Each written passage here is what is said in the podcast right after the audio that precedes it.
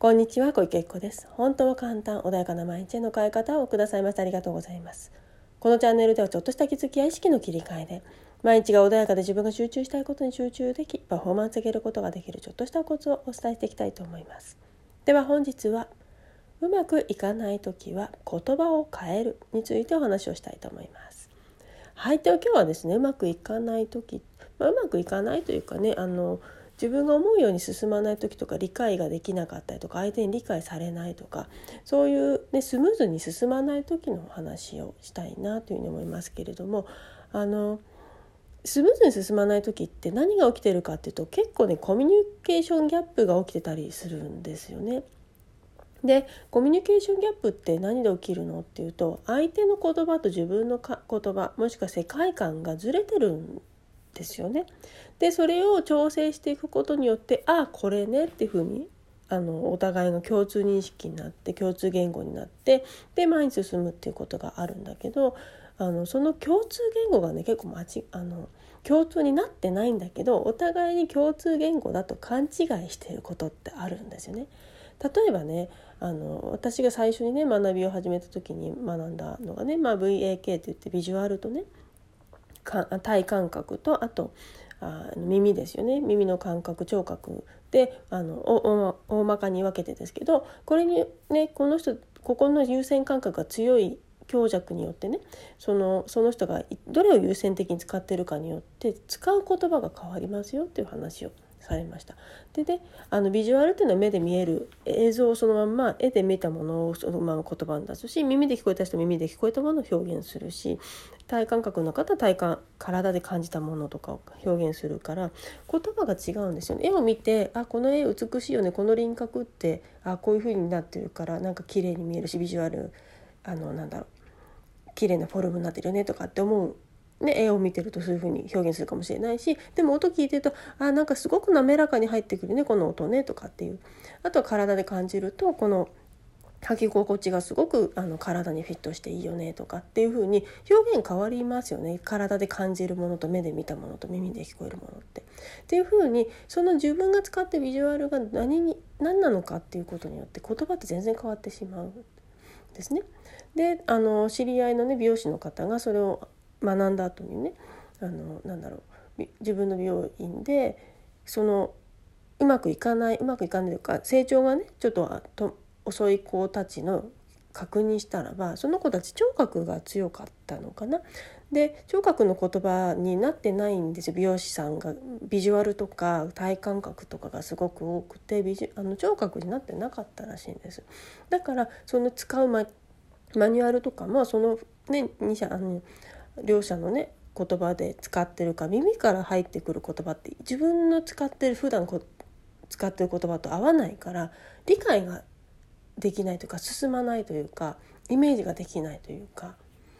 だからあの彼らが能力がないわけでは決してなかったっていうね「タッタラッタラ」とかねそういう音をねよく発する方とかもいるんですよ。前ね私も知り合いであのその人は結構な役員だったんだけどそういう音をよく言ってる方口ずさんでる方いたんだけどあの方は多分耳が強かったんですよね。でもそれを知らないとなんか幼稚だなとかって思ってしまったりあの人はなんか子供じみ子供っぽいなとかっていうふうに思っちゃう方もいるんだけど音の感覚でその人はその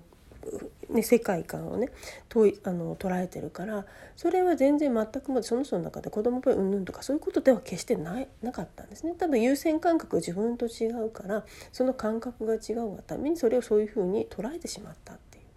なのでねあのすごく言葉っていうのは結構重要です。であとはねあのなんてまあ、この話もね流れにも取っていくと思うんだけど自分が学んだ時に例えばねこういう学びっていうのはあのスピリチュアル的な、ね、表現であの自分の中を何て言うんだろう工事に上げてとかさそういうふうに言われる方もいらっしゃるかもしれないしあの NLP の方は多分親和性が強いのはあの SE の方とかと結構ね親和性があるみたいなんですよね。っていうのは Neuro Linguistic Programming だから脳をねプログラム要はパソコンとして捉えてみると見ていただけるといいと思うんだけど脳のプログラム要はね今まで生きてきた中であ私はこうするとこうなるっていうプログラミングがされてるわけですよね子どもの頃からね。でそれをプログラミングというふうに表現してでプログラミングが間違ってるか例えばね携帯とかであのアプリ入れました。だけど本来私は必要ないアプリを入れてしまった。そうするともう邪魔でしょうがないですよね。もしくは自分はこれだなと思ったんだけどそもそもアプリはその自分が思い込んでるね機能をしなかった。っ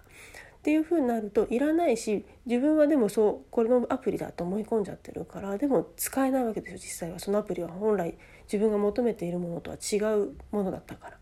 ということはじゃあそれ一回アンインストールしてまた本来自分が求めているソフトだったりアプリを入れ直しましょうよ。これがねあの NLP のあのなんだろう考え方っていうか NLP の考え方ってこういう表現はしてないんだけどそもそも自分の頭の中のプログプログラミングを変え機えましょうよと。プログラミングが間違えてるからだからちゃんと自分のねあのなんだろう本来合ってるもののプログラムをちゃんとインインストールして今まで必要なものはインストールしてきれいにした状態であのもう一度そのパソコン立ち上げて自分の普段の生活行動なりっていうのをねあの進めていきましょうみたいな感じのあの捉え方の言葉遣いって全然なんだろうスピリチュアル的なものとは違うんだけどでもこれで入らない人もいるわけですよねこれじゃよく分かんないなって人もいるし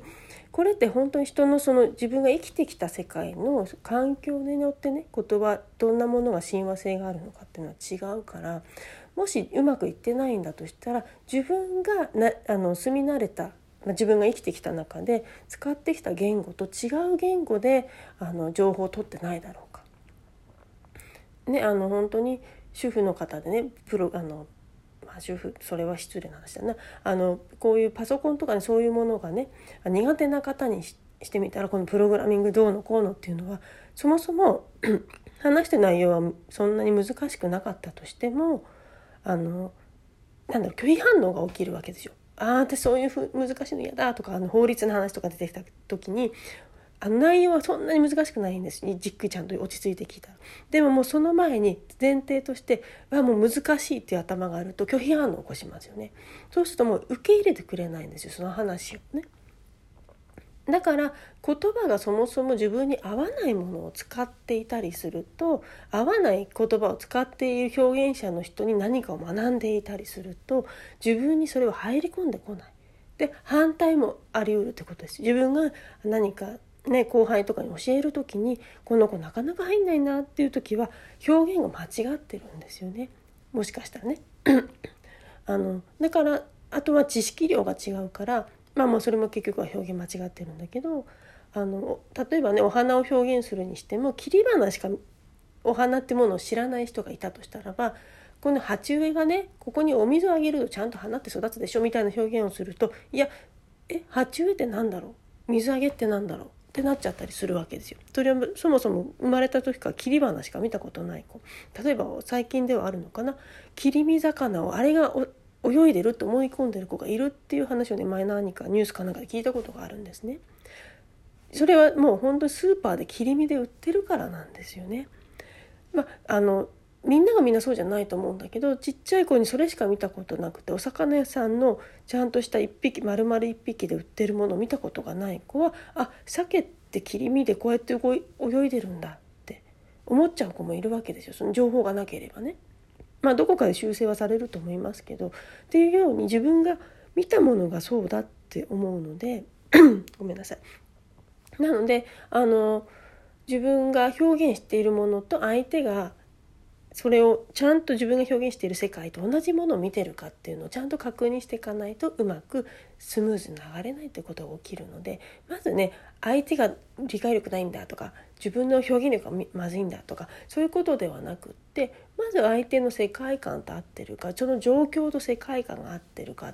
でそれに合った言葉をちょっとずつ修正していくってことをされるとうまくねスムーズに流れ出しますので是非ね言葉っていうものをね大事にしていただけるといいかなというふうに思います。はいでは今日はねこれで終わりにしたいと思います。何かね質問でしたりとかコンサルトもやってますので是非ねあのいつでもご連絡いただければと思います。本当にご自分で見えないところ気づかないところってたくさんあるんですね。感覚的にずれてたりっていうこともねあるので是非ねあのそんなところを客観的にね見て行くことできますか？是非ねご連絡いただければと思います。本日もありがとうございました。